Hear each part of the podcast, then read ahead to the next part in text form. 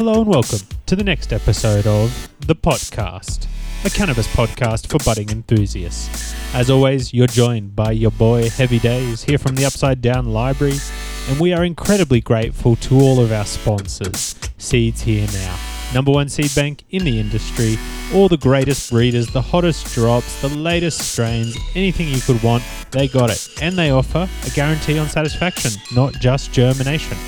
Check them out, guys. They got what you need. A big old welcome to our newest sponsor, Pulse Sensors. You know them and love them for their amazing smart sensors that give you instant notifications for when your grow room parameters are off for some reason.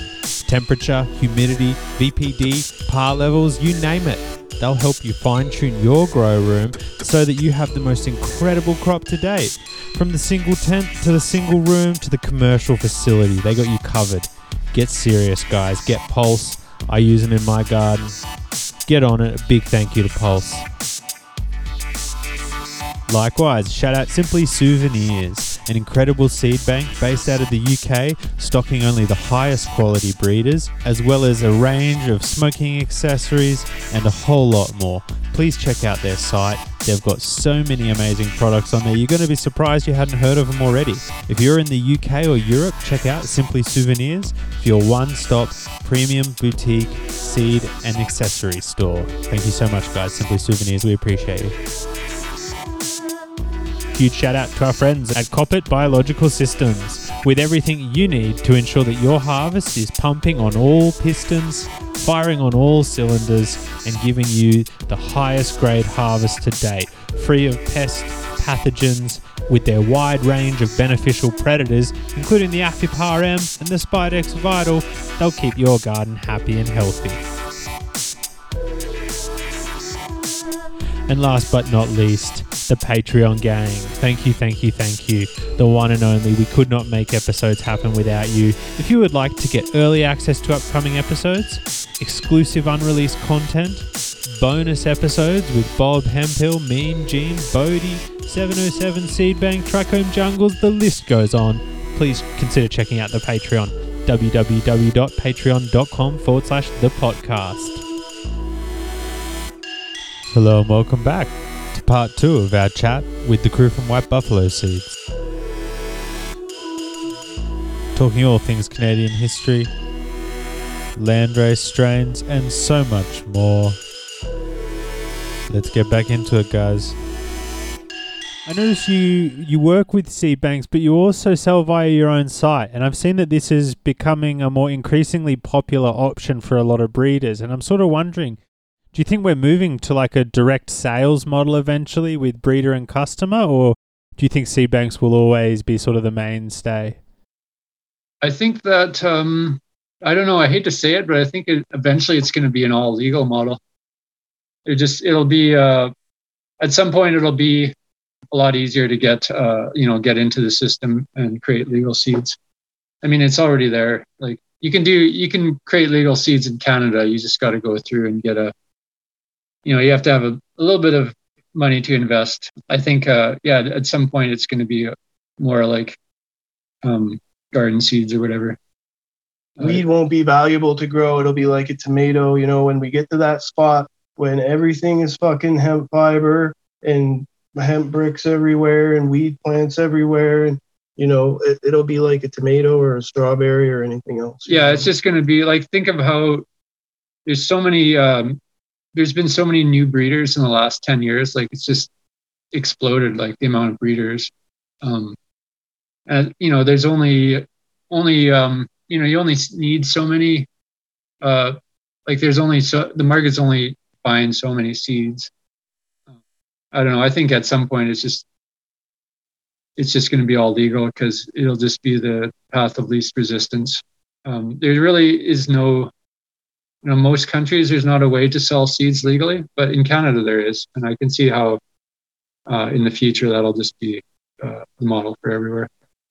Like there'll be like i know most places now most countries now they're um, that are legalizing or whatever have a med program um, there's a way for to get cannabis into the legal seed registration program. Like there's the i think it's like united nations seed program, and every country in in the world has their version of it, um, and they just have to put cannabis in there, more or less. But then, um, like there's all sorts of complications with politics, from what I understand. Like uh, uh, you can't. Uh, like right now you can't really export stuff around the world because everyone's got quotas for like in the recreational side of things like the un won't allow a recreational export but there's medical export. And eventually i think eventually there's just going to be like everything's going to be open at some point but we're just like going through growing pains. Growing, well growing pains are like extreme growing pains. And do you think you'll be able to continue your operation in approximately the same sort of way it is now going forward with legalization, or do you sort of fear the big ag moving in type of thing? Uh, well, what's happening is like we were talking about Pink Kush, the end of Pink Kush, the end of the like Pink Kush era. Um, these guys, when they hit the wall, the Pink Kush is not selling anymore. Well, uh, a lot of them are saying, "Well, what do I got to do to become to get a legal commercial license?"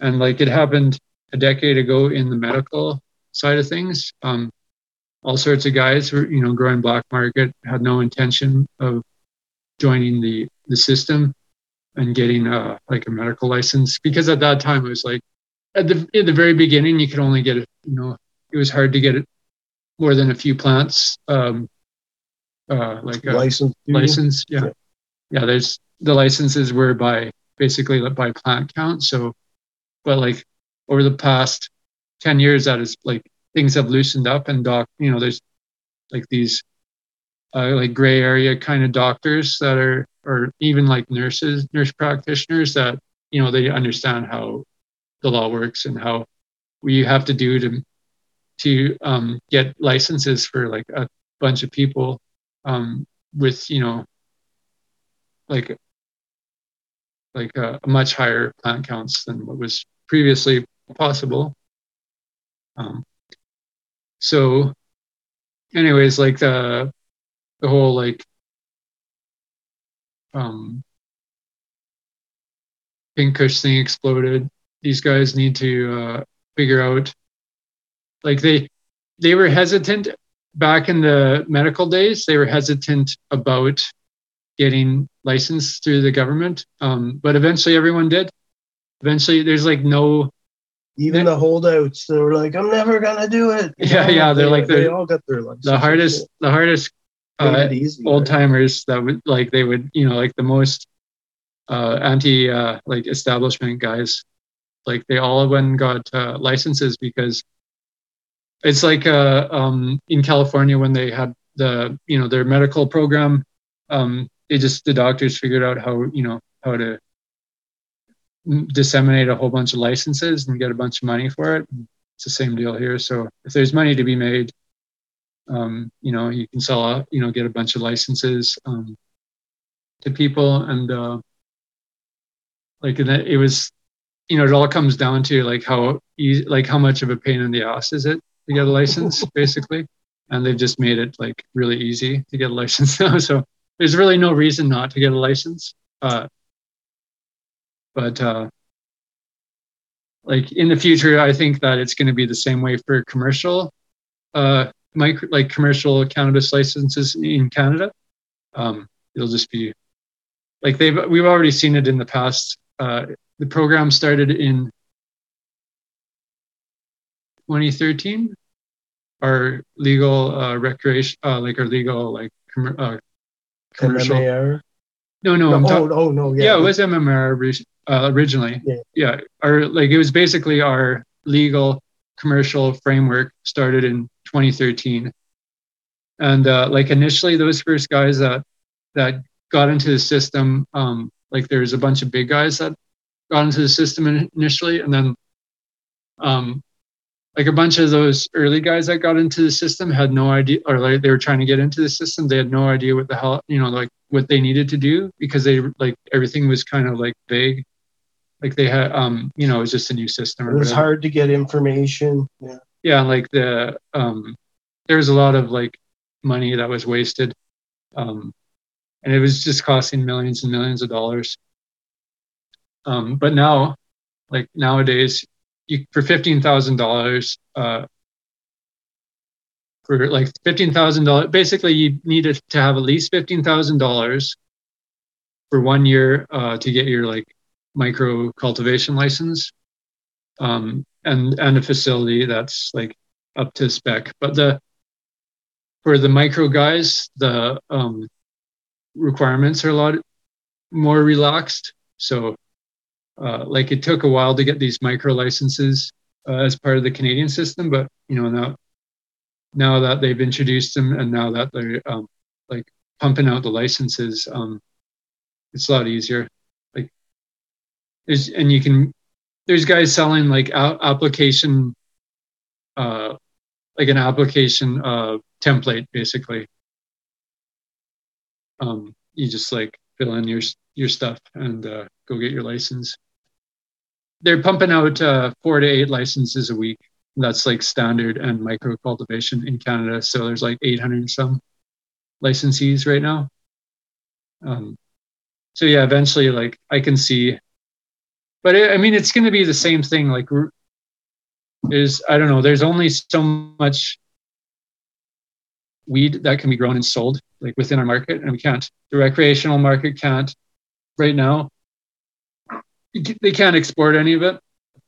They can only export medical uh, stuff, and it generally has to be like EU compliant because a lot of it's going to uh, Europe, and then there's some going to uh, Australia. Australia.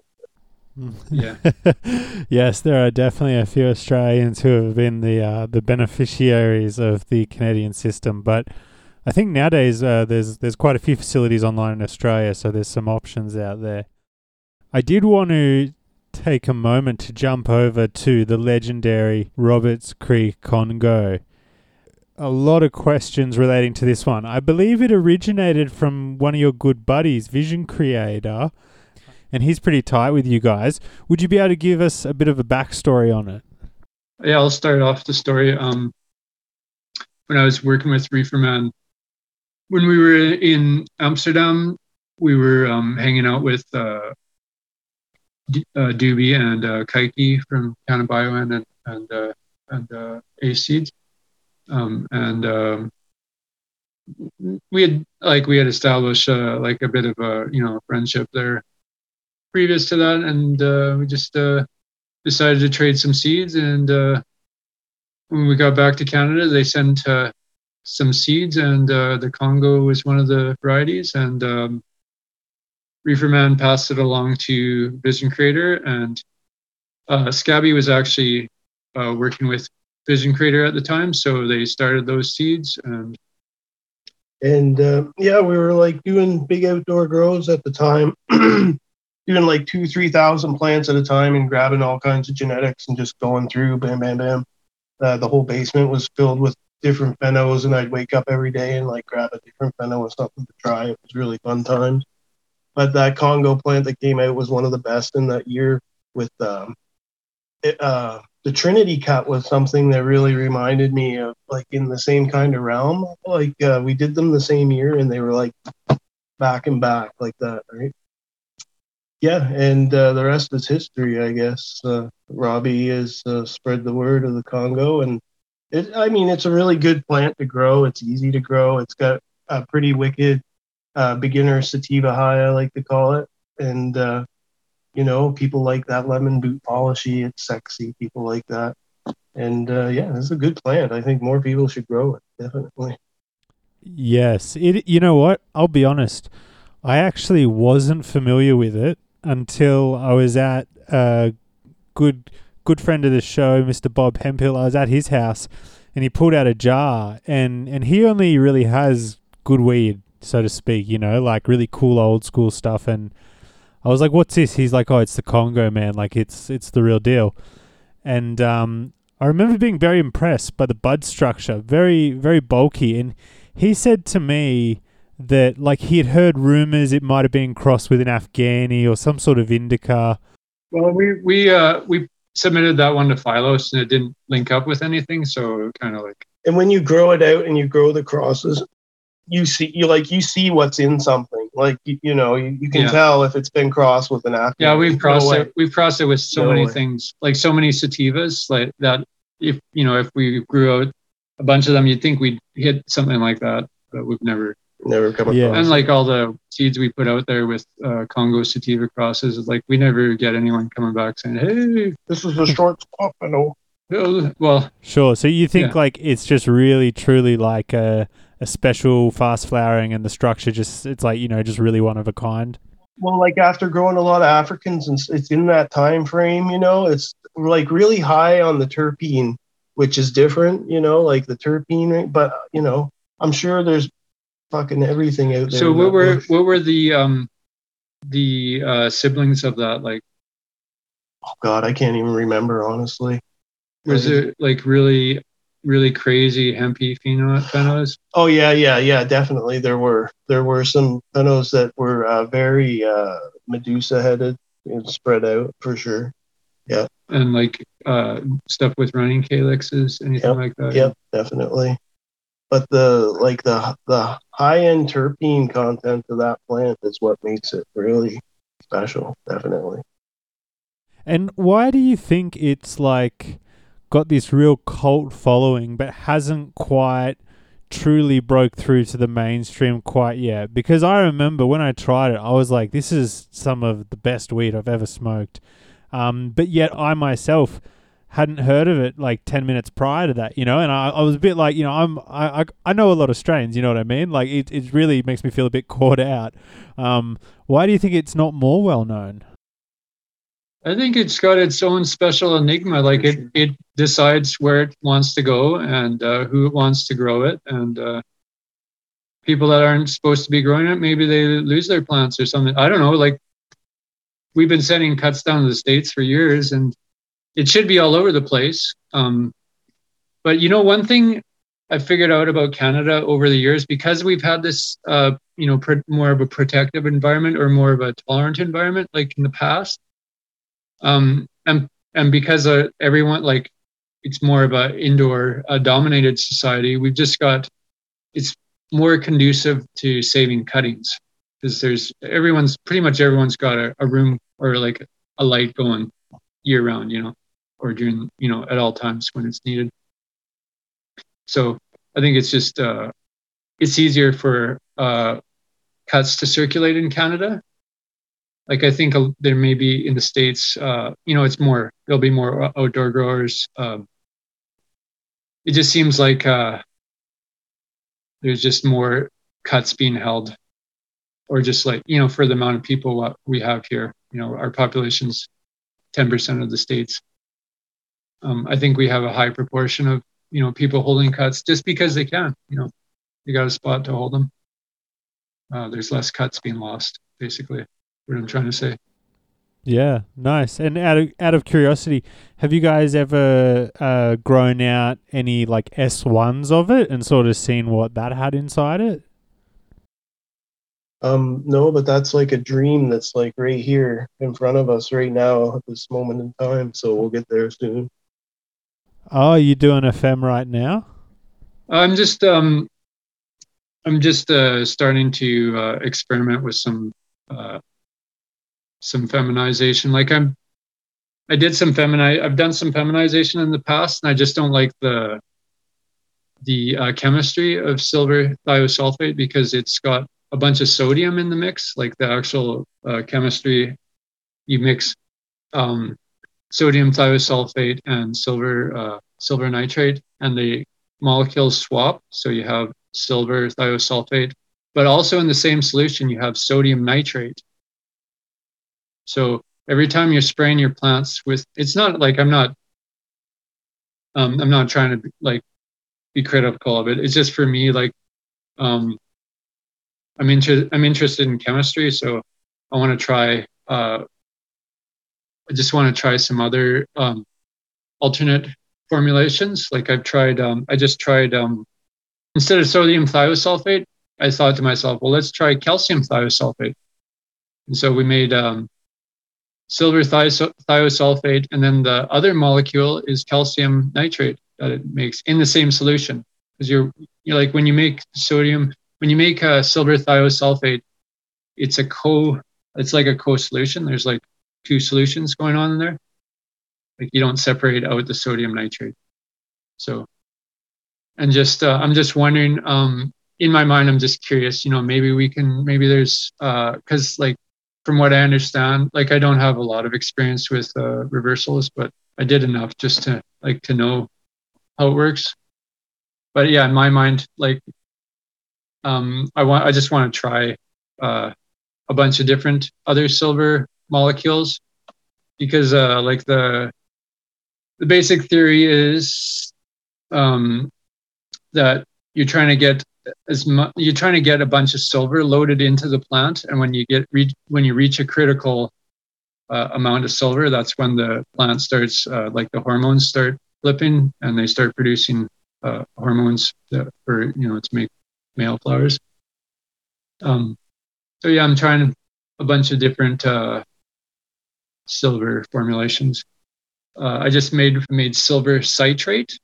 So i took silver nitrate converted it into silver oxide with uh, like uh, uh, with lye sodium hydroxide, and then uh, mix that with uh, citric acid, and then it made uh, citric so, silver citrate in solution. Um, so I'm you know I'm just going to try making a bunch of these molecules, and I think the um, the first one I tried this silver thiosulfate calcium nitrate solution uh, worked out pretty good, but it's uh, calcium nitrate is a double it's a double vegging nutrient. So calcium is a veg nutrient, and nitrate is a veg nutrient.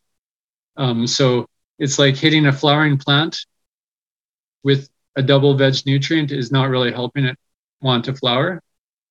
So I want to like I'm going to try this so, uh, silver citrate next. Just to, I'm just going to try it just to see what it does, um, and then I'll I'll just spray the other stuff as well um, just to s- compare the reactions. Are there any specific concerns about using a standard STS solution that you hope to overcome by using this alternative one? Well, the in my mind, my concern is uh, by spraying the plant with silver uh, sodium. The plant does not want to take up sodium, so maybe it's going to be like not, you know, it's not fully going to be able to upload that silver. Um, okay. And it's also like it's just not healthy. You know, if we have the option of not spraying sodium onto the plant, can we, you know, can we choose that option? Is that possible?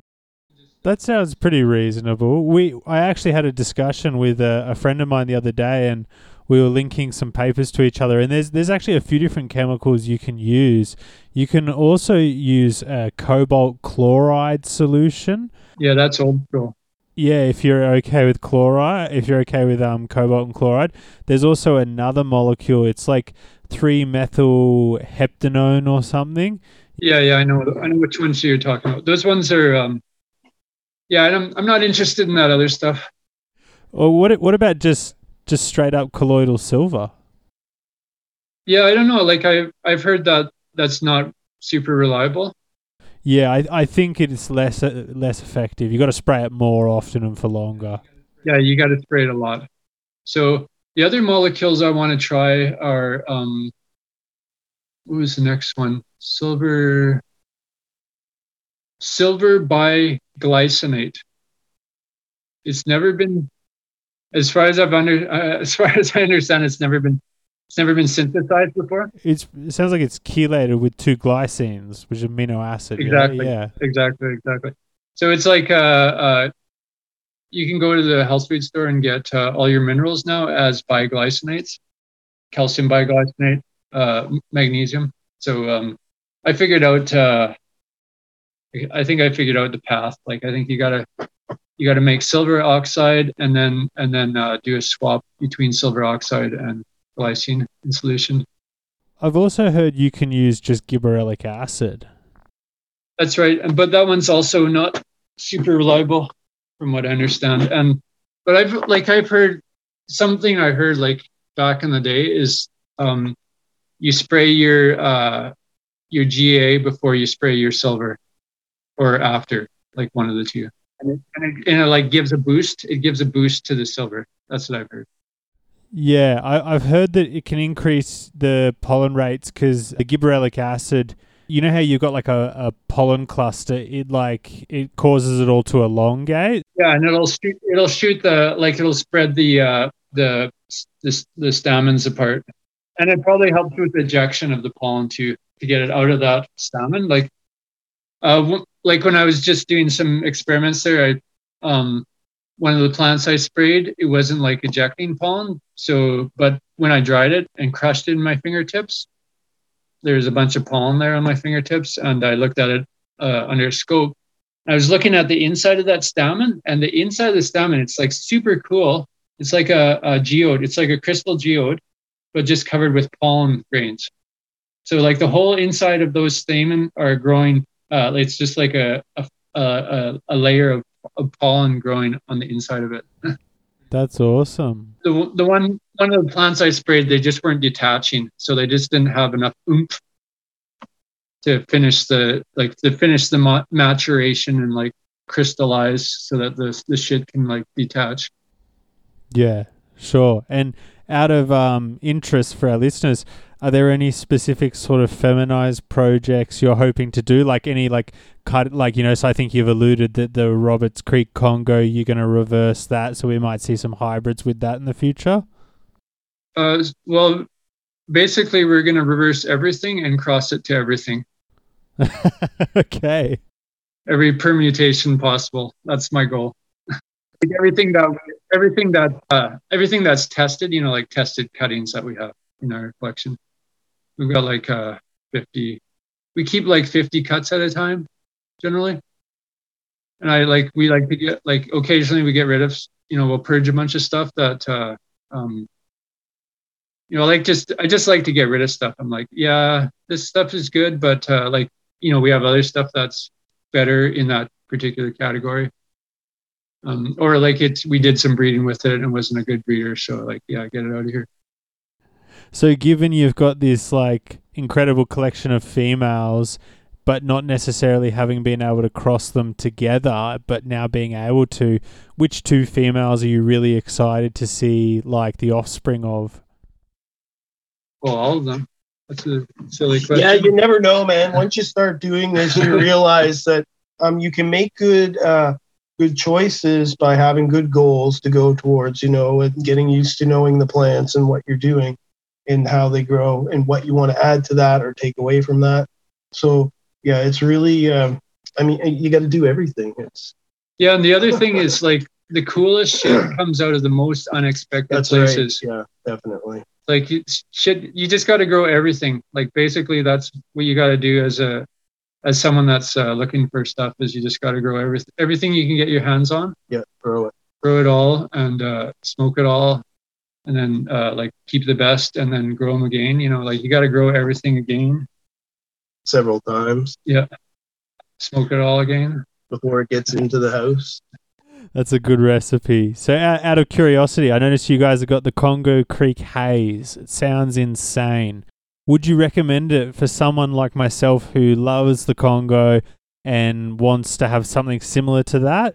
or do you think the haze is like you know quite dominant and maybe there's an alternative cross you offer where you get a bit more of that congo uh, if you don't mind uh, like they can go between uh, like 11 to 15 weeks if you don't mind running that long i would highly recommend the haze Con- congo Creek definitely haze. 100% grow it yeah because it's actually way it's actually well in our we like it better i like it congo. better than the congo for sure yeah it's extra extra yeah. special yeah it's like the Congo for me has a short high.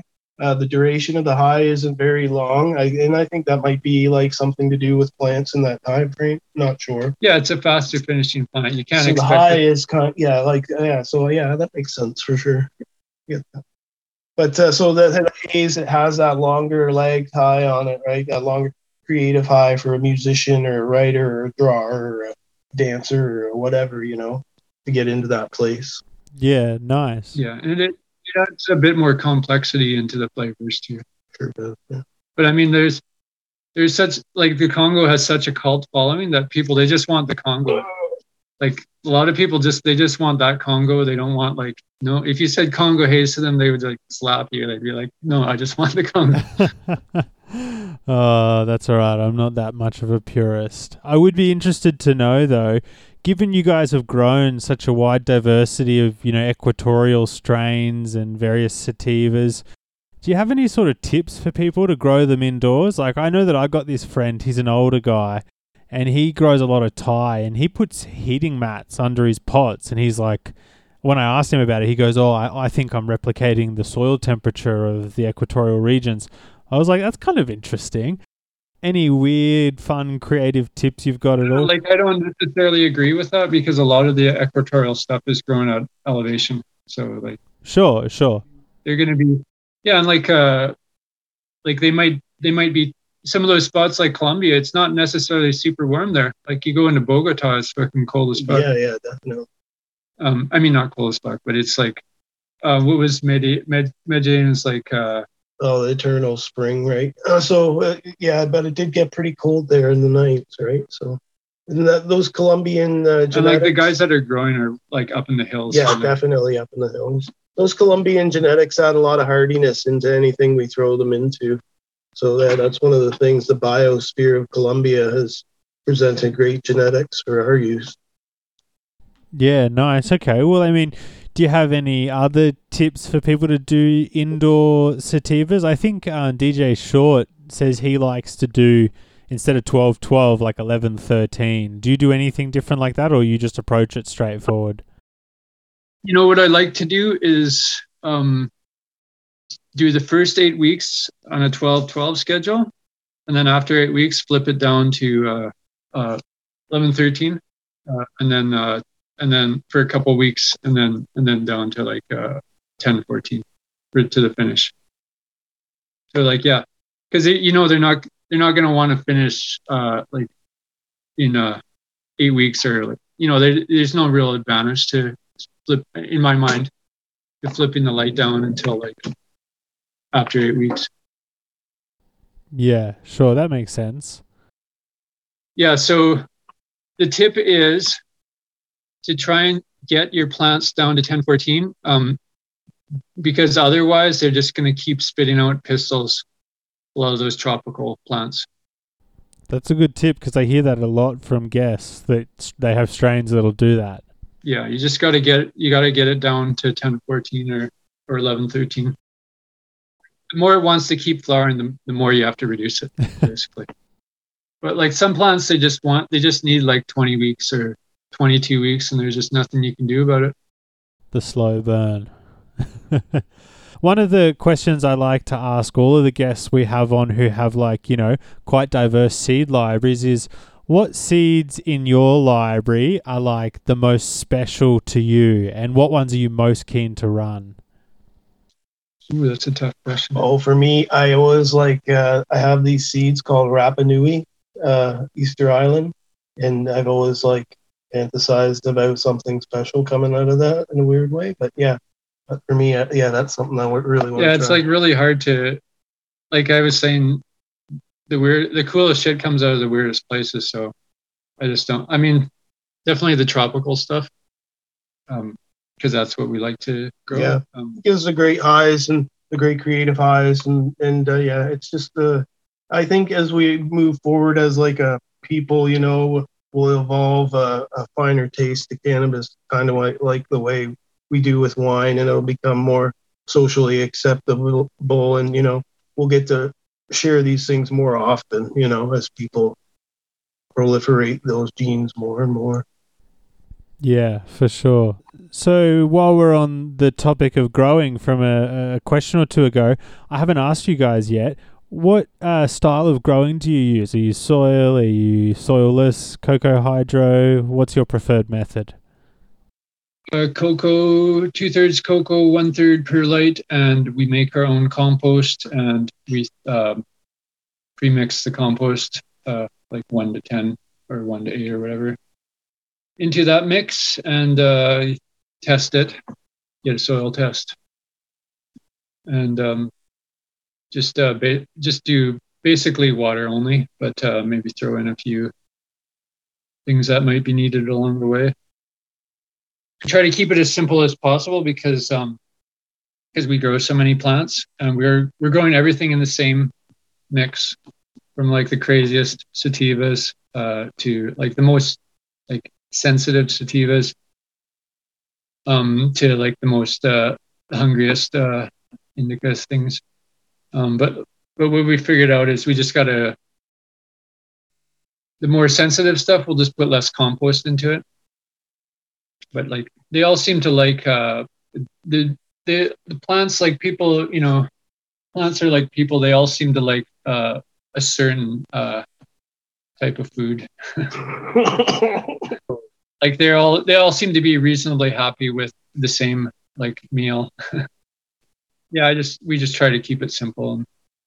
Our compost is made from uh, a bunch of the old coco mix as the bulking medium as the like the browns, the carbon, and then we um we get a bunch of like uh, alfalfa, uh, soy meal, Soybean meal. yeah, uh, Like rock six- phosphate, rock phosphate, fish fish, bone, fish bone meal, dolomite lime, high calcium lime, gypsum, gypsum. um, and then a bunch of the old compost. We'll throw that in there, and that, like five percent as an inoculant. Um, and we were using, uh, we made some IMOs, like KNF style IMOs, to inoculate the compost piles before with just like, uh, indigenous microbes. yeah, IMOs from our forest around here, and then and then trace minerals. And uh, lately we've been, we take a bunch of like sulfate trace minerals and dissolve them in water and then mix them into biochar and throw that in there. It's pretty like pretty complicated. Um, I don't really. It's not like a method I recommend that people try as you know unless they really want to experiment. But uh, we've been like experimenting for uh, like 15 years on various recipes, but we're finally like right now. The latest recipe is like super close to um, to where it needs to be, and uh, like the last uh, three years, we figured out how to like the re- like where the recipe needs to be to to um, totally uh, impervious to powdery mildew. Like the like our plants don't grow like they they won't grow powdery mildew. Is uh, like we basically we figured out when you get a soil test, there's something called a base saturation for the the cations, cation base saturation. That's like your calcium. There's the cation exchange sites, and they basically they they measure um, how much of each of those ions, each of those cations, is on the those cation exchange sites, like the ratio, and um, they they measure calcium, potassium, magnesium, uh, sodium, and hydrogen. And uh, uh, what we figured out is to like what worked for us is to to get that calcium number as like insanely high as possible and and to use a bunch of different calcium sources we've got like seven different types of calcium in our mix which is, includes the, the the rock phosphate as a source of calcium and the uh, fish bone meal like the stuff that has a lot of calcium in it so uh, according to Carey Reams um, he was saying that there's so many different calcium molecules. So it's like nice to have all those different calcium molecules available for the plant. Very comprehensive, but yet still organic and thus a man after my heart. I love it. When you opened up with uh, coco, I was like, okay, here we go. Here we go. I'm getting ready for it. And like uh, fish this time of year, you know, we're on the coast. We'll take some fish and throw it in a bucket and make some for a lot, you know, let it to eat, eat up, and you know. So yeah, the the local stuff is good. You know, we try to get our stuff as local as we can.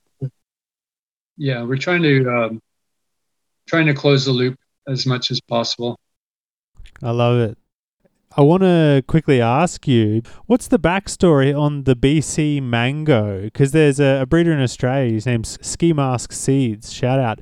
Uh, he's worked it a few generations and he's doing some fun stuff with it. And so I was sort of interested to hear uh, the backstory on it and what sort of traits do you remember it having? Uh, well, I've never grown out that particular hybrid, but uh, I've seen test grows of it. Um, it is the cross is drumroll please. The female was Dutch Passion mango. Was it Dutch Passion that had the mango? I think it might have been KC Brains. KC Brains. KC there you, Brains, yeah, that's KC it, Brains. yeah. That's right. KC Brains, that was a uh, a BC like a BC selected Yeah. cut or like a Vancouver Island selected cut of of the mango, and then uh, a guy named Detox in like uh, mid Vancouver Island. Uh, he crossed it with cream sodica. Huh.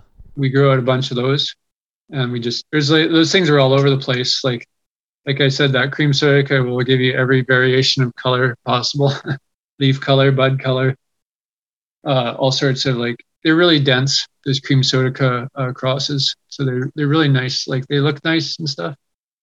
The high is not like super strong or anything. No, not a very good high. Um, but uh, we've selected out uh, a semi-auto pheno of that. That's like super hard to keep in. It was super hard to keep in veg, and when you would put it out, it just wouldn't. It, it was, it was like the mighty mite. You'd put it out, and, and it would only grow uh, like three feet tall or whatever. For all intents and purposes, it was auto flowering, um, but I classified as semi-auto. So, anyways, that was that was the female side, and uh, we crossed that with uh, uh, Northern Lights that came from Steve Tuck. And Steve Tuck used to work in Holland for, I believe he worked for uh, Sensi and or Dutch Passion, one of those. So he he claimed he had like a, a good NL line, and it seemed to be all right. Nice. Yeah. But they, like that that that particular NL line, I grew it outdoors in uh, BC, and it actually like this shit actually worked outdoors. So yeah, it actually uh, had good mold resistance and was relatively early. Interesting stuff. Another another cutting from back in the day, the UBC chemo. That was like a real famous Canadian clone. Um, and you occasionally see people bring it up today, but not too many people have it. What what made that cut unique, you know? And and how would you describe it to people? I've never tried it or smelled it. I got no idea what it's like. I would call it uh, wheelchair weed.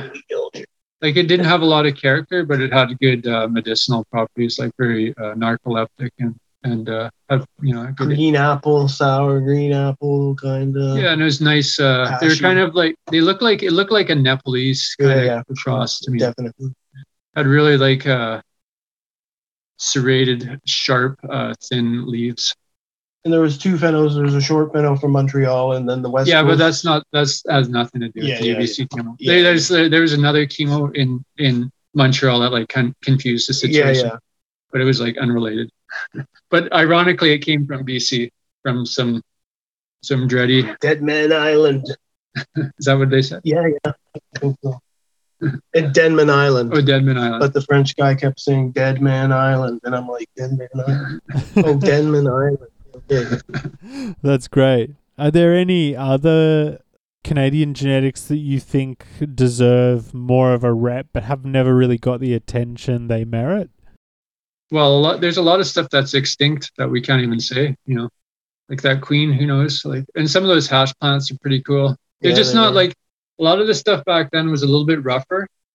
Like, it's not the same. It, it's, you know, it's like tops out at 20% or uh, 20, whatever percent THC. Like, the, that's the difference. Like, the, the, this, you know, the stalks, the, the trichome stalks are smaller, you know, like they're not the, this really flashy weed from today with really long trichome stalks that that like bend over and reflect the light really well and like cover all the foliage. So all you see are like these shiny trichomes, you know, trichome stalks. Like so, yeah, just on the like the cannabinoid ratio and the way it looks, and you know, not as um, it's not as uh, nice in the bag. Yeah, it's definitely evolved for sure. And like uh, the flavors were different back then. Like the hash plant was really uh, uh, rancid. yeah, that It was like rancid, um, like uh, popcorn farts and and uh, um, it just reminded me of like something like rancid oils or something like rancid yeah, uh, yeah, uh, socks, stinky old rancid socks. I was gonna say pea pants, but I didn't want to bring pea into it. So Socks yeah, are yeah, the god, the old Godbud is kind of a cool one. Yeah. The uh, the Jordan Godbud, yeah, yeah. and that's uh, it's like an Afghani uh, perps back cross. Like he had like a Sensi Afghan Afghan one or something like that. Um, that uh, they had. There was an old cut called Perps that was uh, from the island. It's like an Afghani or Pakistani or something. Um, and it would finish outside, but it's like not. Uh, it's it's good. It's really good. It's got uh, nice medicinal qualities. But today it would just be like whatever. You know, people would more or less would pass it over. You know, because it's not like super uh, flashy and tight buds and Harder to grow. yeah, it's it's not like super loud or anything. But anyways, uh, uh, Jordan, uh, I believe, crossed did the cross and the back cross with Afghani, and then came out with this a selection called called uh, Jordan's God Bud, and um, that one's like super stinky. It was it was popular for about five minutes before everyone realized it was the stinkiest plant going, and everyone's and it was uh, really uh, really low vigor to veg it out. It was just took a long time to veg your plants up. Yeah. Um, but it was it was super uh, stinky and it had a nice rancid uh, old man pea pants Yeah. with uh, with grape. Some Grape, nice yeah. grape flavors in there. Yeah, look, I've had some nice God Bud before, uh, just grown from seed. Probably not the select clone, but it was nice stuff, I got to say. But I did want to ask you, because I've been wondering about this forever. This is a bit of a throwback one for you, C Ray, but um, the Gorilla Gold. That's that's an interesting strain. I think you were a part of the creation of that, were you? Do, like, if if so, can you give me some of the backstory on it? And as just a quick follow up, I read rumors online that it involved um, Mighty Mite in the breeding. Is that true? Actually, uh, uh, Scabby knows more about that one. Um, yeah, you, Mighty Mite, Mighty Mite Afghan would be Mighty Mite Afghan early gold. So there was uh, Mighty Mite Afghan and Just talk about the the Mighty Mite Afghan seed line. oh, okay, yeah, like uh, I guess the Mighty Mite was uh, grown around here a lot. It, it's a very very tiny little short plant, and uh, Yeah, it it would grow like three feet. It was uh, semi-auto, so you keep your mum and veg, make a bunch of cuts, throw them out, and they'd only grow like three foot, one big stick. And you could grow it in a bunch of pots and put it in, you know, like uh, a, high, a drip system outdoors. Um, yeah, it finished really quick. It was one of the quicker ones that people did so they could get it off to the market, but it didn't last very long. And uh, the guys were throwing the Afghanis around uh, at the time, and it, uh, yeah, they they had that. Was it? A, you think it was a um, the auto Afghan from Sensi Seeds that they threw into that, or was it just because it was a mighty mite? It's hard to say. yeah, it's hard to say because they were like dead, Grateful Head, Grateful Dead, uh, you know, hippies that just use various names like this is Afghan, but it could be, you know, but yeah anyways they had a they had a there was a seed line that was circulating around the the uh, northern gulf islands Yeah. of mighty mite afghan that they inbred and then it get crossed into this uh, early gold cutting, which was a Himalayan, and it flowered really quickly, uh, a very sparse bud, uh, and it would be one of the first ones we would cut down. In you're talking about the early gold yeah, the early gold, talking about the, the Himalayan side of it. and, and where did that come from a guy in Ontario. That's all I know.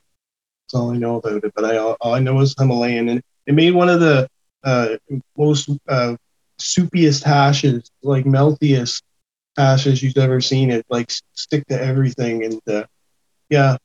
So the guys were just trying to find stuff that would uh, finish outside here, and uh, mixing all this stuff together. It uh, yeah, the early Bramble became the oh early yeah the first generation of gorilla gold was called early, early Bram- Bramble. early yeah. bramble by texada island seed company that w- who released it uh, Camaro Rick. yeah but it was it was texada island seed company patches that Oh yeah, patchwork seeds. That's patrick right. seeds uh, through Marc Emery seed and kind seed. Yeah. Yeah. So that was the first generation of the Gorilla Gold. And then it got passed to Breeder Brad in Ontario. And he did some work with it. Um, and then he passed it to a guy in Manitoba uh, who went by Greens on a forum called Unleash the, the Green. Um, and then and then he sent he uh, sent me some seeds and I did some work with it. Which is kind of funny because it's it's originated here and then it went across Came Canada. right back to the same fucking spot. yeah, Pretty weird. yeah, we're right. We're pretty close to Texada. So. Interesting stuff. Interesting stuff. I was also curious to know you're in one of your crosses. You use uh, an Island Purple Indica. Do you happen to know is that the same one that goes around like Washington and Oregon? The it's just called Purple Indica. I don't think so. Yeah, I think that one's different because I was looking at it. Uh, uh, uh, Inspecta grows it. I think. Yeah. Yeah, um, it's different. I'm pretty sure. But yeah, they call that they call it the Perps or the Vancouver Island Perps or the Vancouver Island Purple Indica. Uh, But I think it's just it's just a generic name, you know, Purple Indica. I'm sure there's like a thousand Purple Indica cuts. It's got really awesome candy smell and taste. It's really beautiful. Like, uh, but it's yeah, it's just um, it's one of those plants that's just um, real hard to grow. it's a too. pain in the ass to grow, and it's just there's a lot of easier things to grow, and it was like a later finishing outdoor plant back then, so it's just too late of a finisher nowadays. But it's still it's still around. It's one of the old ones. It's probably from the 90s, if I had to guess. yeah. And Okay. there's still people growing it.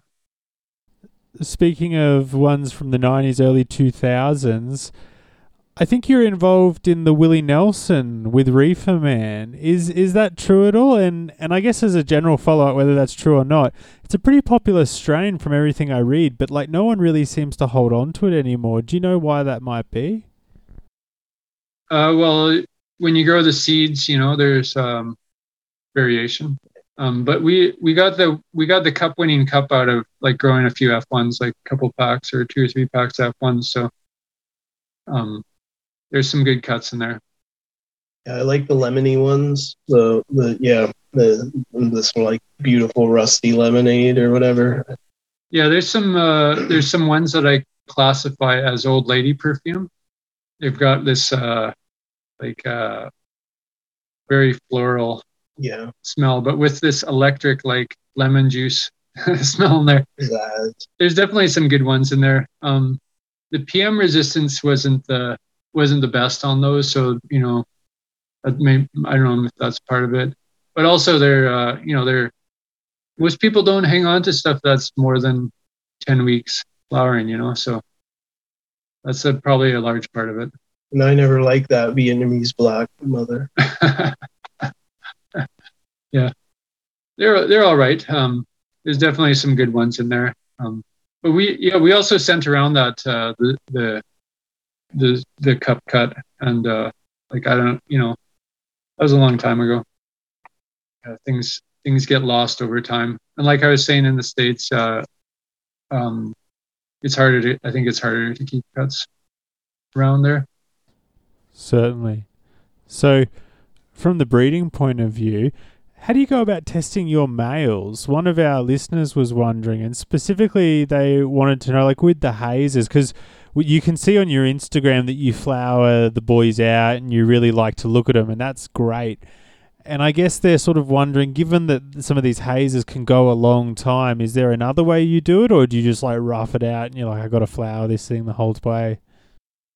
Well, we uh, when we initially grew those, there was six males, and uh, like we we like to do a good flowering of them, and then just and then constantly smelling them because those males are just constantly changing smells.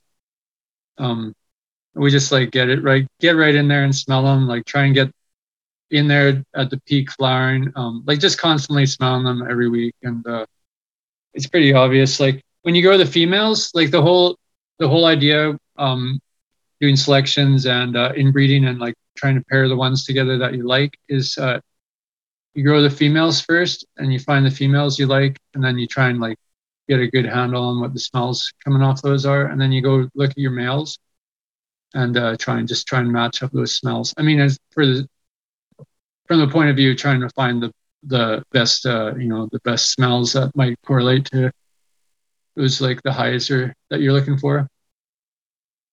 But yeah, so we uh, we had six initially, and then we selected three out of those, and then um, we just crossed those like those three males. We crossed to the, some of the other haze phenos. Um, but then we um we we still had the original three males, and then we we stuck the three males outside. They were basically those those six males. They segregated into two. There was two types. I would say two types. Um, one that was more lemongrassy and grassy, like the lawn smelling, and and uh, those were the ones that we didn't favor, and the ones that we favored are more uh, citrusy, uh, uh, like tropical flowery. And they also had like this crazy onion smell in them as well, um, which apparently I've been told that's that's a sign of a true like a good haze has that onion smell in it. So there must be some weird uh, terpene. So yeah, we stuck those three uh, males, like clones of those males, outside um, in like September, um, just to see what they would do. And uh, there was one that was just like, it looked like it actually liked it outside. The other two were like, yeah, no, this sucks. We're not uh, meant to be growing in outdoors in, in the coast of BC. Um, but the one guy was like, yeah, this is all right. Uh, and they were like, we like we grew out some of the the crosses with all three males, and they were all like good like the ones that you could tell which ones came from each male just on the nodal spacing and like the bud structure. Um, but the ones that had they had like really nice bud structure outdoors and they were flowering like they're the males were flowering pretty decently and they had they actually had pretty good um, mold resistance. Um, they're just uh, like it's just a superior growing plant. Like the highs were the same and the flavor like the terps were pretty similar, but yeah, the the structure and everything. They're just way superior for growing, and they're like a, fa- a little bit faster finishing. Um, so eventually, we just uh, we got rid of the other two haze males and just kept that one to to breed with, and then we eventually um, we crossed that with uh, there's a local cutting of the seedsman original haze um, from one of our buddies back in the day that he gave us, and we crossed that with the uh, original haze our original haze stud male, and we've just started growing out some of those, and we're gonna like continue forward with that as a line. And we just did a uh, 50. Oh, we grew out like 50 seedlings, and uh, there's like 30 females in there. And from those 30, we selected out two. But one is like superior for high wise. Um, they're both pre- like they both smell really good. Um, one's a little bit faster, but the like the little bit longer flowering one, that's the one we're going to use for um, for doing some feminized crosses. So like we've done a bunch of these crosses with original haze males. So now we want to replicate those ones that worked out good with the with the female feminized style. Nice, that's exciting. You you actually managed to bang off a few questions I was going to ask you about. What can we look forward to in the near future? So that's exciting. I guess we've just got a few Patreon questions before we get to the final little quickfire ones we do with everyone. I'd be interested to hear your answer to this one because you've got such a vast experience with it. What is the best outdoor variety to you, and what makes a strain good for outdoor from your perspective? It's worth growing. like it's good enough to smoke. Like a lot of outdoor stuff is in this day and age, it's like the standard is the standard is way higher than it was for us back in the day. So like we're in a tough spot for growing and really we should just be growing everything in a greenhouse. Um, but it's you know, we're it's also nice to be able to breed or like grow something that just grows straight outdoors and gives you a really nice quality product. But it's like really really hard to pull that off here.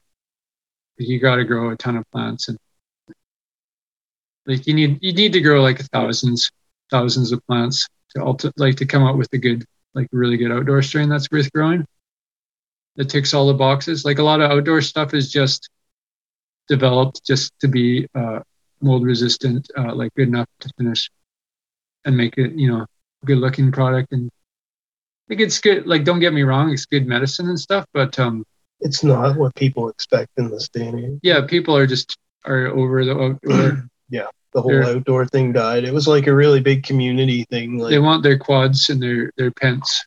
It's all kind of just uh, faded away with the market. Yeah.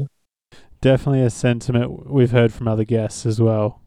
ironically, in the legal market, there's now eight hectares of outdoor grown grown for every hectare of indoor. So the legal market is, uh, I think a lot of it just gets turned into oil and edibles. So is uh, like the carts, the carts are huge in the legal market, and the like the markups on carts are insane.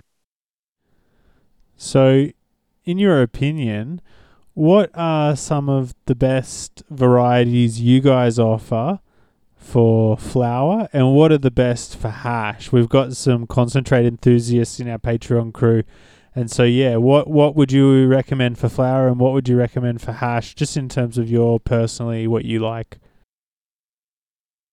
Well, all the uh, all the new Irene, um, uh, sorry, all the new Iraqi crosses are getting good uh, good reviews. So we grew a bunch of them. They were all pretty awesome. Um, like it all depends how I, when people ask me, um, you know, what do you recommend? I always ask first uh, how many, which you know, what do you like to smoke, and uh, what do you like to grow? Um, how many will, weeks are you willing to go? If you're into longer flowering stuff, so we're just you know we try to have a little bit of indica like faster flowering stuff, but our, our main focus is uh, like longer flowering stuff. Um, so I don't know if you're like the question is, you know, are you um, you willing? Are you a, a sativa enthusiast, or you know, are you sativa uh, curious? or you could break it down like this. You could break it down like uh, sativa strains and hash. They don't yield very well, so they're not going to be put into the market at all. People aren't going to try them a lot. You know, it's like a labor of love kind of thing. And where you have these fancy glassy cushions that make really good hash returns, you know, and uh, so you could you could break it up like that, yeah, kind of thing. Yeah, but we haven't like we haven't washed. Uh, we haven't washed any of these Iraqi crosses yet. Yeah, I want to. That'd be interesting. Um, but we're gonna do. Um, we got a we got a GMO and a Forum cut, so we'll do Iraqi uh, GMO Forum crosses. Those, I'm sure those will wash. Yeah, they can't probably can't not wash. I like that. So, but we don't we don't uh, like we're not ha- like we're not making hash, so um, we're not washing stuff. So that's not really our focus. We do a lot of live resin right now, so we get to uh, yeah. But at some point, like it's it's definitely uh, something that we have to do. Is because a lot of people are asking for it, so you have to start washing a bunch of stuff. And like I'm trying to get stuff to people that want to do those test washes. So yeah, if there's people out there that want to do test washes, uh, maybe we'll slip you some test seeds. Yeah, please, everyone, if you can, get in touch. Uh, one of our listeners said, um, "Be sure to ask C Ray what's the backstory on his Jamaican."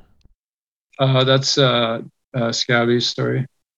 Um, it came from a friend who was at the first uh, Jamaican Cannabis Cup, and it won the first Jamaican Cannabis Cup, like 2006 or 2006 or seven, somewhere around there, probably. Yeah, Negril. Uh, uh, the seed came out of the bud. It was, came back to Canada. The guy's name was uh, Biggie or something like that. Yeah, on the beach or something. Yeah, I think that was it. Yeah, I can't remember right now.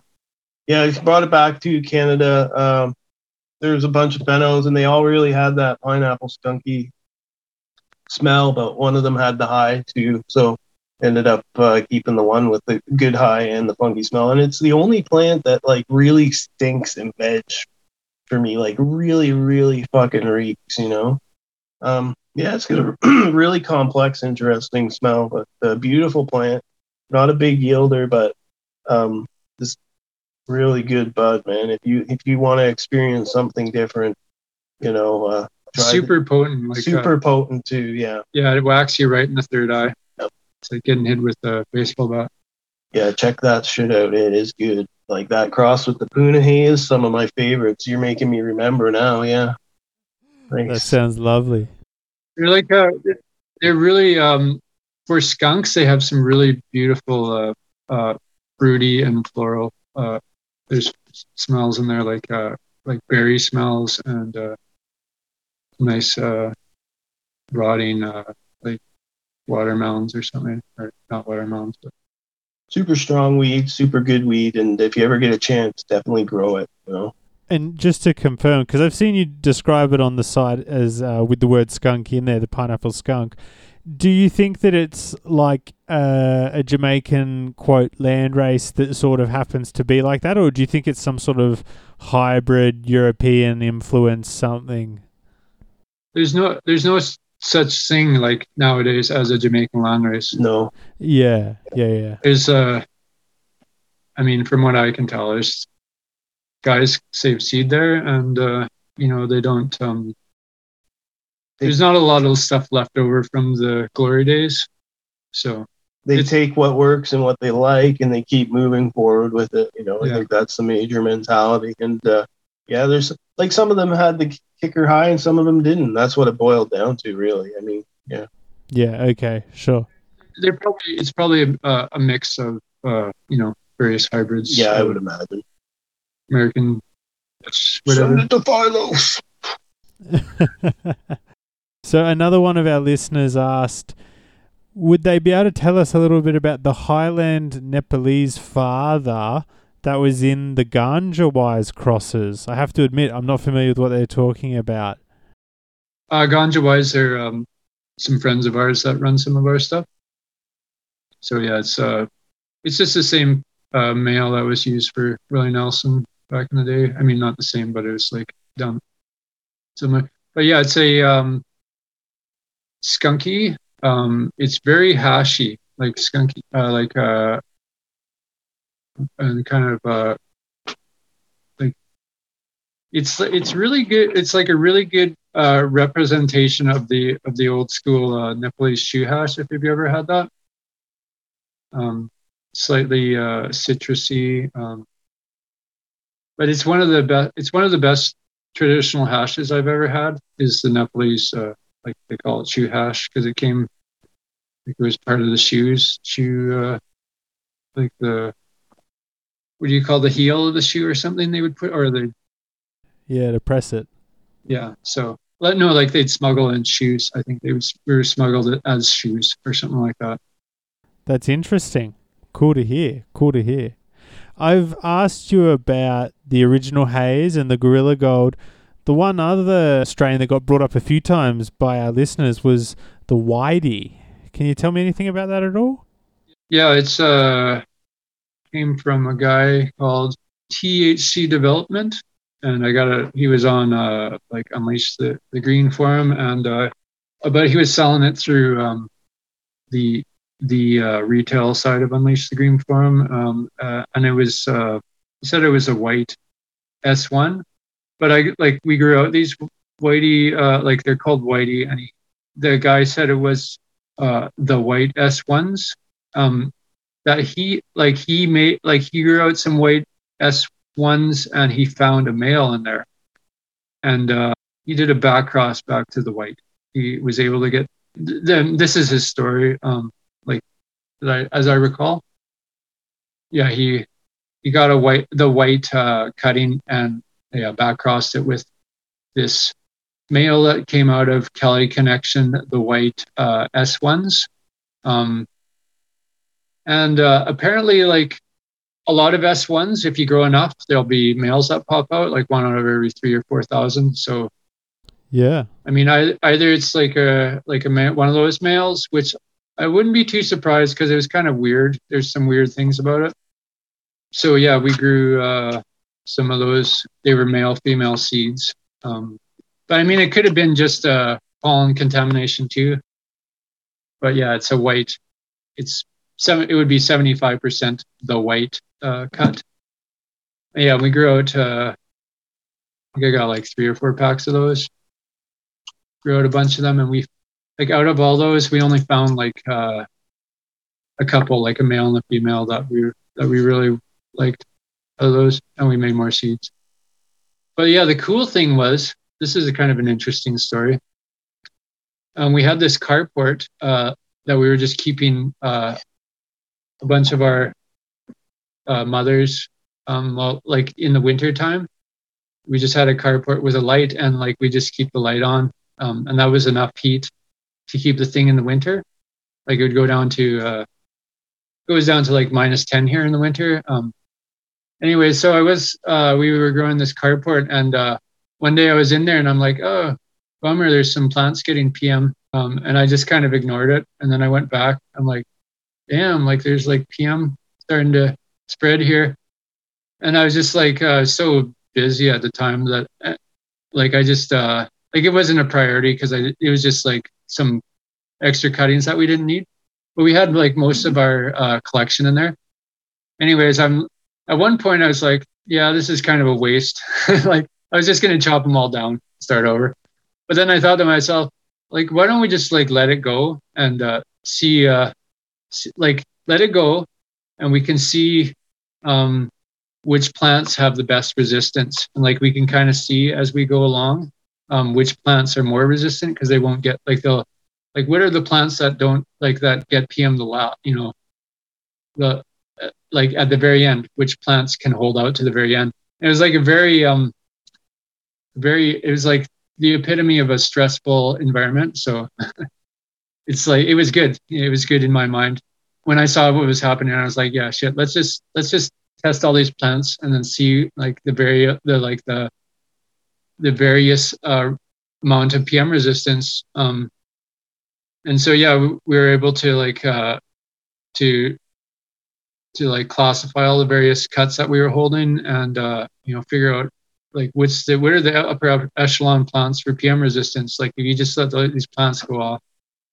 Anyways, in the end, there was a what our whitey male was completely PM resistant.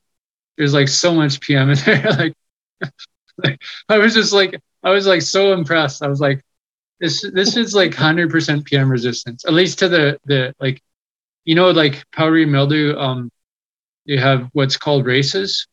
So if you look at the uh, Washington State, they have a hops powdery mildew uh, breeding program, and they've uh, what they do in their breeding program is they have they culture up their various hop powdery mildew races. So it's the same same uh, subspecies of powdery mildew, but various like ones that they've collected off various uh, like the different hops hops cultivars, and they um, when they're breeding new hops, they introduce all those six or however many races, and they say, okay, yeah, they can like classify those plants and say this one is resistant to race one, two, three, and five, um, but not to six and, and four, or whatever.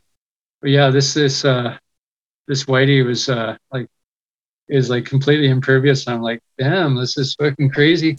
it's like I never would have, I never would have figured that out if I didn't do that. You know, if we didn't do that. That's cool. Only the strong survive. We sent uh, that. We sent uh, like some stems of that to uh, Kevin McKernan at Medicinal Genomics, and he did a full uh, genome.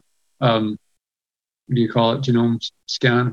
Uh, Sequence sequence, yeah, genome sequence on it. It's like plant number 48 to have, uh, to have its full uh, genome sequence. So that's, that was kind of cool. Um, and it's like public domain. You can go look at it on uh, your, your database. He was part of a, a paper, uh, I believe, like three years or four years ago now, with uh, like they, like it had 47. We were like just we just submitted just after that, and he did a like he sent us the whole um, the genetic like the heat map that showed um, like all the different genes that they figured were linked to PM and where the upregulating and downregulating was going on for this whitey plant, and it was like unrelated. Like you couldn't, the patterns were different than what they had already as confirmed as PM resistant. So he was a little bit skeptical, or he was saying that um, uh, people, like people were ask, like questioning him about, you know, the various people that submitted PM resistance, PM resistant plants to that, to like that um, project. Um, you know, like what's the, you know, what's your uh, standard, your like scientific like research uh, grade uh, standard setup? You know, like you, what's your control environment?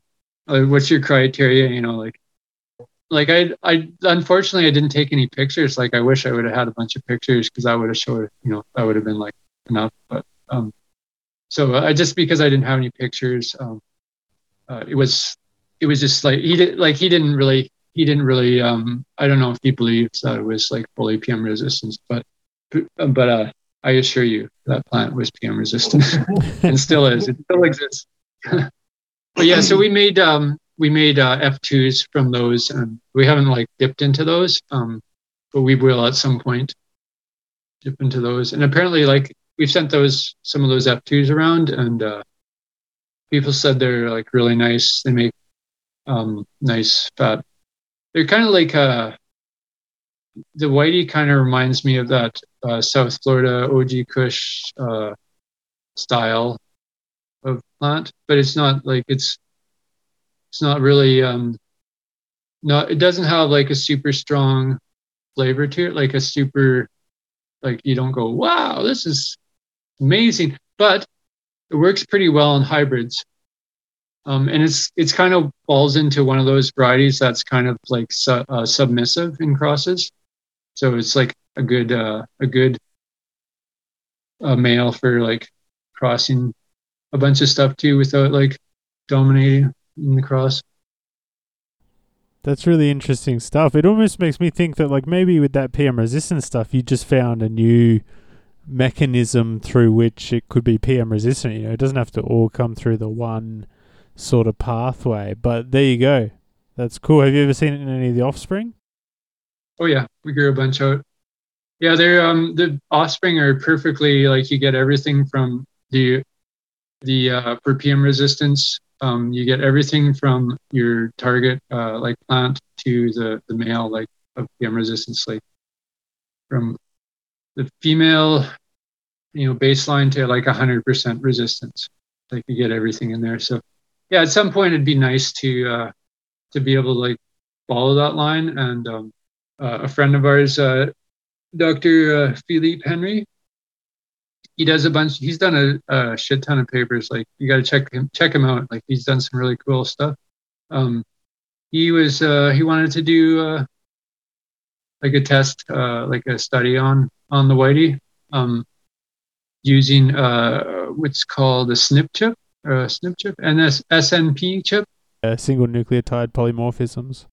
Yeah, yeah, that, yeah. That's um, and he had uh, like he has like a, a SNP uh, SNP chip uh, template that he wants like that he I don't know like I haven't followed followed up on that but basically the idea would be to uh, grow it those F2s and um, like just do another similar situation where you just let the PM go all to hell and then you um, take samples of everything, like stuff that's PM resistant and not PM resistant and everything in between, and try, like and then try and drop all those onto onto one of those uh, plates to get you know to see what the upregulating and downregulating of all the genes is, and then like it personally, I don't think I think after going through all this, I think the way that we selected, like we found this PM resistant plant, is a perfectly viable way to do it.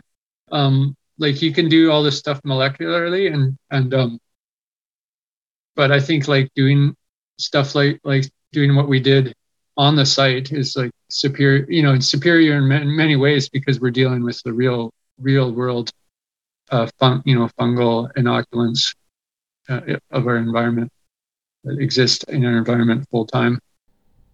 Yeah, yeah, like real. What do they call it? Like real evolutionary pressure, so to speak.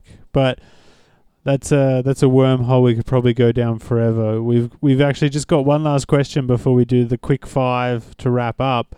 We had a listener who wanted to know if you knew anything about the origins of Twixer, T W I X E R. They said, "Oh, has it got something to do with butterscotch Hawaiian?" Yep, it's a butterscotch Hawaiian F1 fennel that we isolated. We grew it in. Um, actually, I was I was working with Ganja Wise in Quebec at that time, southern Quebec. Um, so yeah, we grew out some butterscotch Hawaiian. Grew out 250 of those F1s, and uh, yeah, it was one of the top phenos. The reason it's called Twixer is because Twixer is Canadian slang for a 26 ounce bottle of booze, and it was pheno number 26 And I just thought it was like it kind of had a universal appeal, like uh, like it's just a common in Canada. That's a common phrase from back in the day, like go grab a Twixer, you know, like pick up a Twixer, like Yeah. pick a Twixer, or whatever. It's, it's just like a thing that everyone does, you know. Go party, grab a Twixer. Um, how about how about uh, I give just a little rundown on on our like uh, breeding slash pheno selection process because we didn't really um cover that. I mean, we kind of covered it here and there, but Yeah, sure. No, let's do it. Okay. So um like what we like to do is we like to start off um let's say we're um we we're growing something that we've that's from outside of our uh like seeds that we haven't made or grown before, like something we bought, purchased or um traded for or been gifted. Um with you know we'll grow um depending on how many seeds we have if like if we have a limited amount if we have three packs for instance or four packs we grow those out um, take like cuttings of everything. Um, and just uh, like like nowadays we like to just hold on to the males uh, then flower out all the females uh, smoke all the females um, like try and classify them um, select out the ones we like and then we'll do the take the cuttings of the males flower them out um, and like try and do like a good smell evaluation. And actually, what we like to do, what we've been doing for the past few years, is when we go to transplant those male cuttings into uh, to flower them out, we like to smell the roots, the roots of the males. So not only do we smell the stems, we smell the roots as well, because the roots are actually, if you get in there, you'll smell there's some um, there's some really like strong terpenes that are coming off the roots, and they might not be like perfect representation, but um, they just give you more information, um, like about the the smells. So yeah, like with our Iraqi when we grew them out, um, we uh, we did when we went to put the females or the males into flower. We had uh, you know we had like 30 males or whatever, and uh, so we just went through all the males and smell did like stem rubs and uh, and um, root sm- like smell smell all the roots and just chucked a bunch just because basically just smell the ones that are like a the, the loudest ones because that's like the old timer wisdom is just you don't mess don't mess around with males that don't aren't loud as fuck. That's like the old timer wisdom. But and you know we'll be a little more sophisticated and we'll try and pair up males that um, are similar to the the females that we prefer. So um and yeah we'll flower out all those. Um, we'll collect pollen from the males that we want. And then we'll go take that pollen, like go get our, um, this is all like ideal, what we do in ideal circumstances. Like we're not, obviously not able to do this all the time, but it's just kind of like the evolution of like how we're doing things and how we like to do things. So yeah, we'll, we, uh, we'll collect a bunch of pollen and like we've, uh, we have a, um, a vacuum pollen collector that we hook up to a vacuum cleaner that has like a it's got like a two screens on it so it's got uh it's just like uh just some plumbing stuff like plumbing unions. Um i'll make a post about it on instagram one day again. Um but yeah it's got uh paper filter discs to collect the pollen on that are like 25 we got like 25 micron holes or something but they'll collect all the pollen. So we can like vacuum individual plants and collect that pollen onto a paper disc and then take that disc and put it into uh, into like uh, t- little Tupperware containers with some silica uh, desiccant beads, color changing silica desiccant beads, um, and then just let the pollen dry out for like a week in there, and then you can also see like if the beads are changing color, then you got to change them out to get all that moisture out of the pollen. Um, and then um, take that pollen, vacuum, like put it in, uh, like make some little vacuum seal bags and like vacuum seal that stuff and uh, like label it all, stick it in the freezer, um, and trying to like before doing all that vacuum seal, try and split it up into so you have a bunch of different uh, like male number 17 will have like you know, like three little packets so that each time we open up the pollen, there's enough to do a bunch of pollination and we don't have to worry about spo- spoiling all the pollen. We don't have to worry about opening up, like exposing all the pollen um, to oxygen, etc. Um, and then yeah, make a bunch of seeds, um, and then grow out the seeds and do the whole thing over again. Out of curiosity, how long have you been able to store pollen for successfully? In the free in the freezer, um, I don't know. Like, I think you have to like. I want to at some point. I want to uh, do kind of a figure out with a, a pretty decent microscope when you desiccate the pollen, I want to be able to look at it under a microscope and be able to tell when it's like look at it and see it shrinking down because I think that's kind of like um, be kind of interesting to see to try and optimize the curing of the pollen to get it so that it doesn't over you don't over dry it. Um, but like Skunkman says, you can keep pollen; it'll keep for ten years or something. I don't know if uh, like um, it's probably 0.01 percent vitality after after 10 years. But if you got a, a billion pollen grains, yeah, you only need 0.01%. Um, wow. But in the fridge, it's only like, uh, it's only like six months to a year in my experience in the fridge. Um, and you got to be really good about like making sure there's desiccant in with in with your pollen in the fridge because it's a moisture environment. Yeah, certainly. I've heard that. I, I've heard people struggling with any more than say six to twelve months. Yeah, yeah, definitely. Interesting. And how do you go about doing your testing of strains? How many seeds do you pop? What size pots do you grow them out in? Is there a standard protocol or just sort of whatever fits at the time? Uh, well, we try to grow at least one pack for testing in house, um, but ideally like two packs because then yeah, it's just a little better sample size. Um, and then just uh, just start them like uh, I just tend to start them in little like little cells and then just go through like a pot them through like number one pot, number two pot, um, and then it all depends like how much veg time we have till the next crop, like till the next room's available. So, so I kind of variable, but minimum we'll grow them for four to six weeks before popping them in flower. Um, it's, it's kind of what you want to do anyways. You want to get them, let them get sexually mature. Um, and then, yeah, just generally flowering them out in five gallons and up, five or 10 gallons usually in like geopods in the organic mix with water. Yeah, lots of water. And then um, if we see, uh, like, we're looking for the major things we're looking for when we do testing is number one is is this a plant worth growing or is this like a seed line worth growing? Is there gonna like if people grow a pack, are they gonna find something worth growing? At least one plant that's like worth keeping. And uh, the other thing is like, is there like if we grow, do we find more than one intersex plant? One intersex plant is, you know, because we deal with a lot of sativa stuff, is um I would consider it acceptable, you know, if it's like one intersex out of two packs, maybe, you know.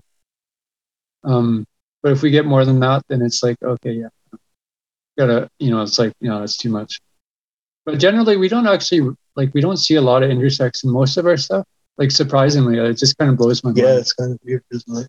Um, so our males, you know, our male, like when we evaluate males, one of the things we do is we just like to keep the male around in like veg.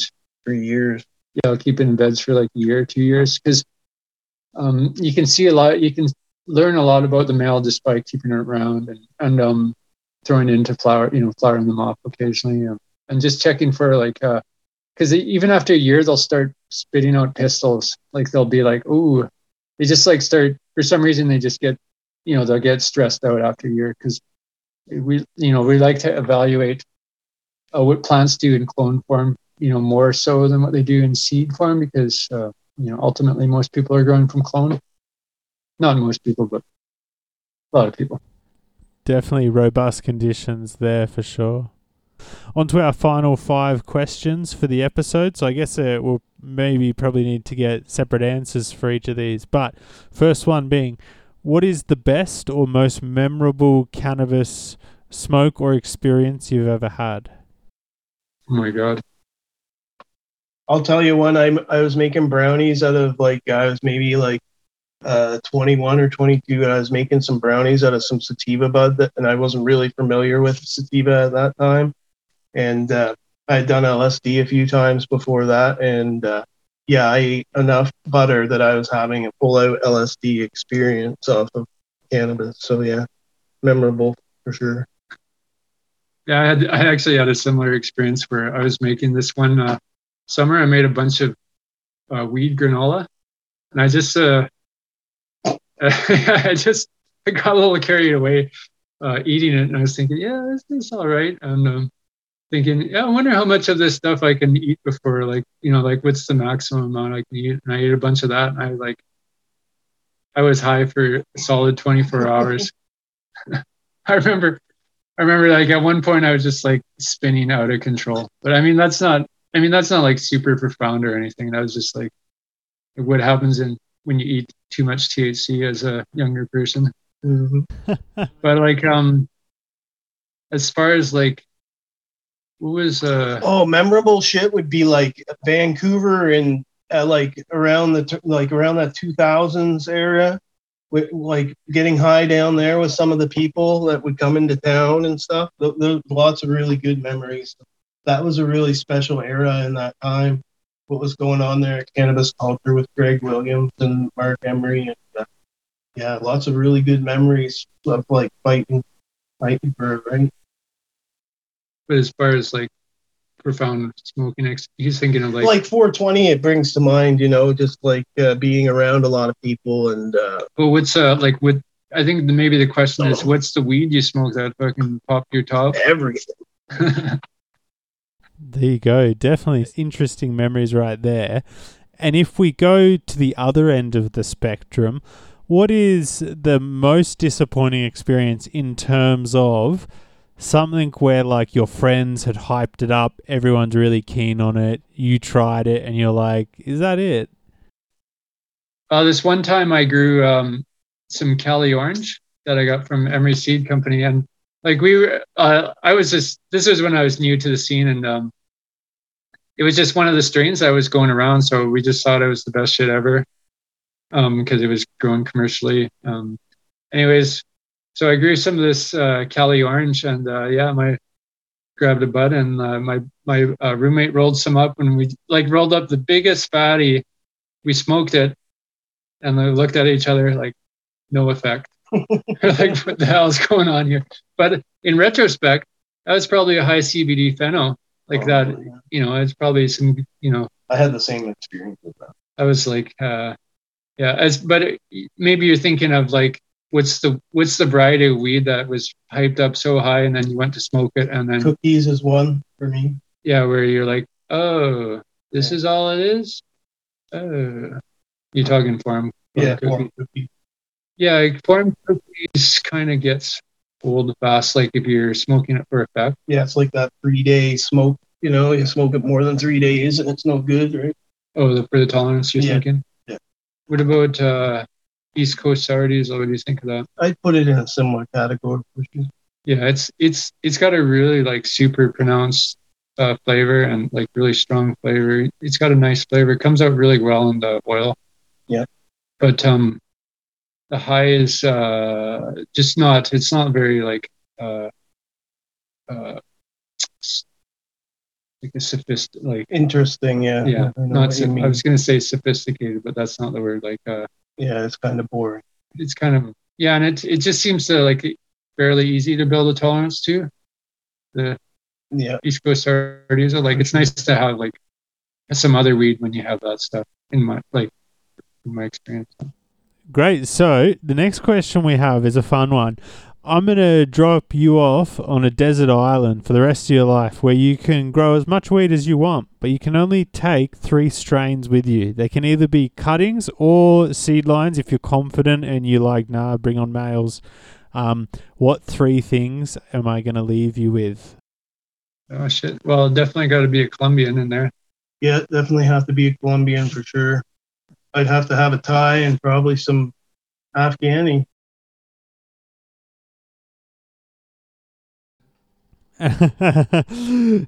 yeah, yeah. There you go, Colombian, Thai, Afghan, or Pakistani maybe instead. But yeah, like like seed lines with a bunch of variation in them, like you know, like a nice Colombian with the more the better. Yeah, with like each bag would have like ten thousand seeds in it. yeah, yeah, for sure. Um, so on the other end of the spectrum, you're gonna drop someone else off onto the island, someone you're not a fan of. What are you What are you gonna leave them with? Ooh, some lowrider for sure. Fucking lowrider, definitely. Yeah. and something with a lot of intersex in it. oh, a lot of intersex. Fuck yeah. But it's like it would be like a hemp strain. But it finally, by the time you finally grew it out, you realize, oh shit, this got no THC in it. What the heck? or it's like really sneaky intersex. It's like hidden right at the very bottom leaf underneath. Or, or in the center of each bud. yeah, yeah. That's great. That's great. All right, on to the final question for our interview. If you had a time machine and you can go back to any place, any point in history to presumably collect either some seeds or a cutting, where would you go and what are you collecting? Ooh, Uh, pre uh, Soviet invasion of Afghanistan, all through there in that hash making area, that would be super fun. um, and maybe we. What about going back to like like 100 million years Oh, gee, yeah. and going? Can we go to like the planet Sirius to like Sirius B star Sirius B star? Yeah, I think I'd go to I'd go to We'll go to the like the Sirius like when they were loading the the spaceships up with cannabis to send to to to the Earth. Let's go there, and then we could like smoke all that stuff and like pre-select it before it went to Earth. What's this all about? Did cannabis was it a gift from someone else? Yeah, that's what the isn't that the Nommo? What the Nommo Uh, said? yeah, I think that's right. Yeah, the, the princess of of uh, Sirius B. That's right. That's where the cannabis came That, it was a gift from her. Yeah. Yeah. Uh, so we go there. We go and hang out with her. I love it. I love it. Okay. So, with that being said, I think that just about brings us to the end of it. Were there any general comments or shout outs you wanted to give or make? For shout outs, um, we'll shout out the whole uh, like White Buffalo crew, like uh, Ganja Wise, 203 grower. 203 grower. You just uh just gotta look at our followers list, I guess, to get the spellings. Uh, X grower, uh, tree frog, medicine, Canada Dank, um, Louis Poncho. yeah, LD Poncho. Mostly Canadians. Um, I'm sure there's a bunch of guys. I don't want to miss anyone. Yeah, those are most of our main homies that we collect with.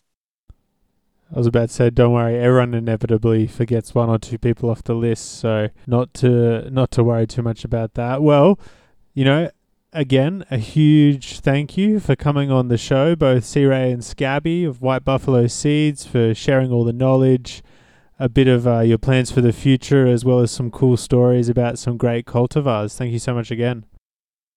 Also, um, uh, if you want to check out Scabby's Instagram, it's uh, Hop Hop Extracts, X O P X O P Extracts, and uh, uh, White Buffalo Seeds is with a Z at the end because I lost my, uh, I got uh, reported too many times with my original account with an S at the end. And uh, Hope Hope is pronounced Hope Hope with like an uh, W, like a WH sound. It's not the X. Yeah. Hope Hope. It's uh, the local word for hummingbird around here.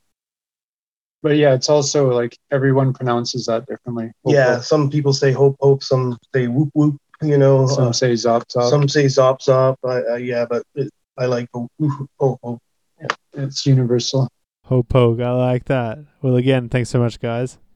Cheers. Thanks for the interview. It was really enjoyable. Yeah, it was quite painless. it was nice nice too it's like it's kind of nice to look back you know like it's It's weird. Yeah, it's weird looking back and realizing all this shit. You know. yeah like think like so much has happened um and and it just seems like time flies and um yeah. hopefully the future of cannabis is as big as we can imagine it you know Uh, that's the only thing i hope you kids you know grab those plants and get fucking growing yeah yeah it'd be nice to um i'd like to hook up with you for an update in the future because we got some cool shit coming up in the future that's like uh we got some like really cool shit going on in in hemp fiber and uh just like uh some growing some sativas in the tropics and doing some like selections in the tropics and shit like that.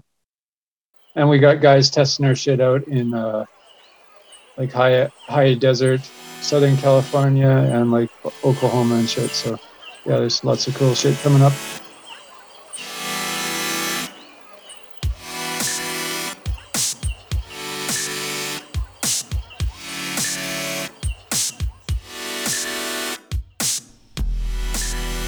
There you have it, friends. The end of part two. What a killer episode from the crew from White Buffalo. Huge shout out for coming on the show. We appreciate you so much.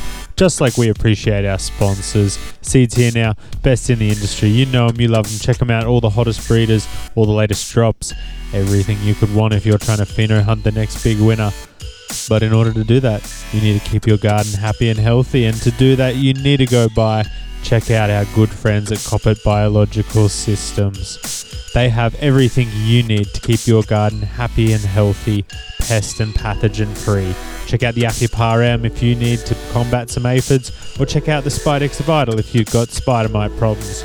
It's always good to release some prophylactically, then you never have an issue. What does that mean? It means release them before there's a problem, guys. Get on top of it. Koppert Biological Solutions, Koppert Biological Systems, best in the game. Likewise, shout out to our newest sponsors, Pulse Sensors. You know them for their amazing smart sensors. They're helping you fix all the hidden problems that are holding your crop back. Their data logging and display shows you exactly what's going on in your garden across the entire lifetime of the plant. And it's going to help you to dial in your next harvest to be the best to date. I'm serious, guys. I got them in my garden. If you want to get serious about your growth, get Pulse in your garden. No matter what the size is, they're going to help you fine tune your grow and achieve the best results possible. Big shout out to Pulse Sensors. Likewise, shout out Simply Souvenirs, an incredible seed bank based out of the UK, stocking only the highest quality breeders, as well as a range of smoking accessories and a whole lot more. Please check out their site. They've got so many amazing products on there. You're going to be surprised you hadn't heard of them already. If you're in the UK or Europe, check out Simply Souvenirs your one stop premium boutique seed and accessory store. Thank you so much, guys. Simply Souvenirs, we appreciate you. Thank you so much. Huge shout out as always to the Patreon gang. We love you so much. You're the lifeblood of the show. If you want to help support the show, please go check out the Patreon at www.patreon.com forward slash The Pot Cast. You will get access to episodes early, totally unheard content. Thank you so much, Patreon. We love you. From the Upside Down Library, this is Heavy Days checking out. See you.